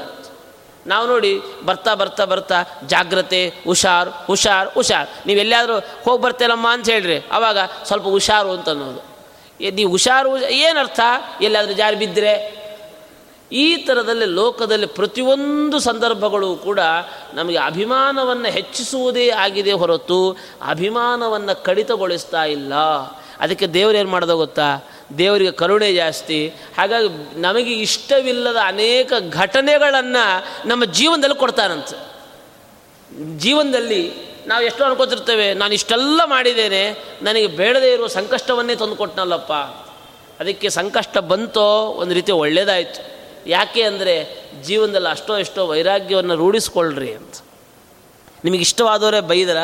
ಒಂದು ಸ್ವಲ್ಪ ದೂರ ಆಯ್ತು ತಾಪತ್ರೆ ದೂರವಾಯಿತು. ನಿಮಗೆ ಅವಮಾನ ಆಯಿತಾ? ನಿಜವಾಗಲೂ ಒಳ್ಳೆಯದಾಯಿತು ಯಾರಾದರೂ ನಿಮ್ಮನ್ನು ಬೈದ್ರಾ? ನಿಮಗಿನ್ನೂ ಒಳ್ಳೆಯದಾಯಿತು ಯಾಕೆ? ಒಂದಷ್ಟು ಪಾಪ ಪರಿಹಾರ ಆಯಿತು ಯಾರಾದರೂ ನಮ್ಮನ್ನು ಬೈದರೆ ನಮ್ಮ ಪಾಪ ಪರಿಹಾರ ಆಯಿತು ಅಂತ ಅಂದ್ಕೊಳ್ಬೇಕು ಅಷ್ಟರ ಮಟ್ಟಿಗೆ ನಮಗೆ ಭಗವಂತ ಒಂದು ಒಳ್ಳೆ ಅದರ ರಹಸ್ಯವನ್ನು ತಿಳಿಸಿಕೊಡುತ್ತಾನೆ. ಹೀಗಾಗಿ ಇದೆಲ್ಲ ಮಾತಾಡಬೇಡ. ಶರೀರ, ನೀನು ಇರುವಾಗಲೇ, ನೀನು ನೋಡ್ತಾ ಇರುವಾಗಲೇ ಬದಲಾವಣೆ ಆಗ್ತಾನೇ ಇದೆ. ಏನಾದರೂ ಬೇಸರ ಮಾಡ್ಕೊಂಡ್ಯಾ? ಖುಷಿ ಪಡ್ತಾ ಹೋದಿಯಲ್ಲ? ಸಹಜ ಅಂತ ಅಂದ್ಕೊಂಡ್ಯಲ್ಲ ಈಗ ನಾವು ಬೆಳವಣಿಗೆ ಮಕ್ಕಳು ಬೆಳೀತಾ ಇಲ್ಲ. ನಿಮಗೆ ಖುಷಿ ಆಗ್ತದ? ಮಕ್ಕಳು ಬೆಳೀಲಿಲ್ಲ ಅಂತಂದರೆ ಸಂತೋಷ ಪಡ್ತಾರೆ ಯಾರಾದರೂ? ಏ ಇಲ್ಲಪ್ಪ, ಬೆಳಿಬೇಕು. ಅಯ್ಯೋ, ನಾಳೆ ಬೆಳೆದು ದೊಡ್ಡವನಾಗಿ ಬಿಡ್ತಾನೆ ವಯಸ್ಸಾಗೋಗ್ತದೆ ಸತ್ತೋಗ್ತಾರೆ ಬೇಜಾರು ಮಾಡ್ಕೋತೀರ? ಯಾವತ್ತೋ ಆಗೋದಕ್ಕೆ ಇವತ್ತು ಬೇಜಾರು ಮಾಡ್ಕೊಡೋದಿಲ್ಲ. ಯಾಕೆ? ಬೆಳೆಯೋದು ಕಾಮನ್ ಇವತ್ತು ಬೀಳೋದು ಕಾಮನ್ ಎದ್ದೇಳುತ್ತಾನೆ. ಎದ್ದೇಳಲಿಲ್ಲ ಅಂದರೆ ಬೇಜಾರು ಮಾಡ್ಕೋಬೇಕು, ವ್ಯಥೆ ಪಡಬೇಕು. ಈಗ ನಡಿಬೇಕಾದ್ರೆ ಬೀಳ್ತಾನೆ. ಬಿದ್ದ ಅಂತ ಬೇಸರ ಮಾಡ್ಕೋಬಾರ್ದು. ನೀವು ಬಿದ್ದ ಅಂತೇಳಿ ಬೇಸರ ಮಾಡ್ಕೊಂಡು ತೊಟ್ಟಲಲ್ಲೇ ಮಲಗಿಸ್ಬಿಟ್ರೆ ಅವ್ನು ನಡೆಯೋದೇ ಅಭ್ಯಾಸ ಆಗಲ್ಲ. ಅವ್ನು ನಡಿಬೇಕಾದ್ರೆ ಬೀಳಬೇಕು. ಆದರೆ ಎದ್ದೇಳಬೇಕು ವಾಪಸ್. ಎದ್ದೇಳುವಂಥ ಒಂದು ಛಲವನ್ನು ಇಟ್ಕೊಳ್ಬೇಕು. ಹಾಗೆ ಜೀವನದಲ್ಲಿ ನಮಗೆಲ್ಲ ಏನೆಲ್ಲ ಬದಲಾವಣೆಗಳಿವೆ, ಇದೆಲ್ಲವೂ ಸಹಜ ಧರ್ಮ. ಇದೆಲ್ಲವೂ ಸಹಜ. ಅಂತ ಅಂದರೆ ಹುಟ್ಟಬೇಕಾದ್ರೇ ಸಾವು ನಮ್ಮ ಅದು ಹುಟ್ಟು ಹುಟ್ಟು ಬಿಟ್ಟಿರುತ್ತೆ ಶರೀರ ಜನ್ಮವನ್ನು ಪಡಿಬೇಕಾದ್ರೇ ಅದರ ಜೊತೆಗೆ ಅದರ ಸಾವು ಕೂಡ ಹುಟ್ಟಿಯಾಗಿರುತ್ತೆ. ಆದ್ದರಿಂದ ಇವತ್ತು ಹುಟ್ಟಿದ್ದೇವೆ ಅಂದರೆ ನಾಳೆ ಸಾಯಬೇಕು. ನೋಡು, ಒಂದು ವೇಳೆ ಯಾರೂ ಸಾಯದೆ ಎಲ್ಲ ಹಾಗೆ ಇದ್ದುಬಿಟ್ರೆ ಪರಿಸ್ಥಿತಿ ಏನು? ಹಾಂ ಮನೆಯಲ್ಲಿ ಎಂತೆಂತೆಲ್ಲ ಪ್ರಾಬ್ಲಮ್ಗಳು ಕ್ರಿಯೇಟ್ ಆಗಿ ಹೋಗ್ತದೆ ಹೇಳಿ. ಇರೋರನ್ನೇ ತೊಡ್ಕೊಳಿಕ್ಕಾಗ್ತಾಯಿಲ್ಲ ನಮಗೆ. ಇದ್ದವರೆಲ್ಲ ಇದ್ದು ಬಿಟ್ಟರೆ ಹೋಗುವಾಗೆಲ್ಲ ಅಳ್ತೇವೆ, ಅಯ್ಯೋ ಹೊಟ್ಟೋಗ್ಬಿಟ್ರು ಅಂತ. ಹಾಂ ಎಲ್ಲರೂ ಯಾರೂ ಸಾವಿಲ್ಲ. ಎಲ್ಲ ಎಲ್ಲ ಮನೆಗೆ ಯಾರೂ ಸಾಯಬಾರ್ದು ಅಂತ ಅಂದ್ಕೊಂಡ್ಬಿಟ್ರೆ ನೀವು ಮಠ ಕಟ್ಟಬೇಕಷ್ಟೇ. ಮನೆ ಕಟ್ಟೋದಲ್ಲ, ಮಠ ಕಟ್ಟಬೇಕು. ಹಾಗಾಗಿ ಒಂದು ಬರುತ್ತೆ ಅಂದರೆ ಒಂದು ಹೋಗುತ್ತೆ. ಒಂದು ಹೋಗ್ತಾ, ಅದು ಆರೋಗ್ಯಕರವಾದ ಬೆಳವಣಿಗೆ. ಒಂದು ಹೋಗೋದು, ಒಂದು ಬರೋದು. ಫ್ರೆಶ್ನೆಸ್. ಋತುಗಳು ಕಳೀತಾ ಇದ್ದ ಹಾಗೆ ಒಂದು ಋತು ಹೋಗ್ತಾ ಇದೆ, ಒಂದು ಋತು ಬರ್ತಾ ಇದೆ. ಹೇ ಬರುವಂಥ ಋತುವನ್ನು ಸ್ವಾಗತಿಸಬೇಕೇ ಹೊರತು ಹೋದ ಋತುಗಳನ್ನು ನಾವು ತಲೆ ಬಿಸಿ ಮಾಡಿಕೊಳ್ಳಬಾರದು ಹಾಗಾಗಿ ಬಾಲ್ಯ, ಯೌವನ, ಮುಪ್ಪುತನ ದೇಹದಲ್ಲಿ ಇಂಥ ದೇಹಕ್ಕೆ ನೋಡಿ, ಯಾವತ್ತಿಗೂ ಬದಲಾವಣೆಯನ್ನೇ ಅಪೇಕ್ಷೆ ಪಡುವ ಈ ದೇಹಕ್ಕೆ ಮೋಹ ಯಾಕೆ ಪಡಿತಿ ಅಂತ ಕೇಳ್ತಾರೆ. ಎಷ್ಟು ಕನ್ನಡದ ಸೊಗಡಿದೆ ಒಳ್ಳೆಯ ಗಟ್ಟಿತನ ಇದೆ. ಸುಮ್ಮನೆ ಏನೇನೋ ಮಾಡಿ ಒಂದು ಕಾಟಾಚಾರಕ್ಕೆ ಕೊಟ್ಟಿದ್ದಲ್ಲ ರಾಜರು. ಎಷ್ಟು ಅದ್ಭುತವಾದ ಅರ್ಥಗಳನ್ನು ತುಂಬಿಸಿದ್ದಾರೆ. ಇಂತಹ ದೇಹಕ್ಕೆ, ಅಂದರೆ ನಿತ್ಯ ನಿರಂತರ ಸಹಜವಾದ ಕ್ರಿಯೆಯಾದ ಬದಲಾವಣೆ ಅಂತನ್ನೋದು ನಿನ್ನ ಕಣ್ಣು ಮುಂದೆನೇ ಕಾಣ್ತಾ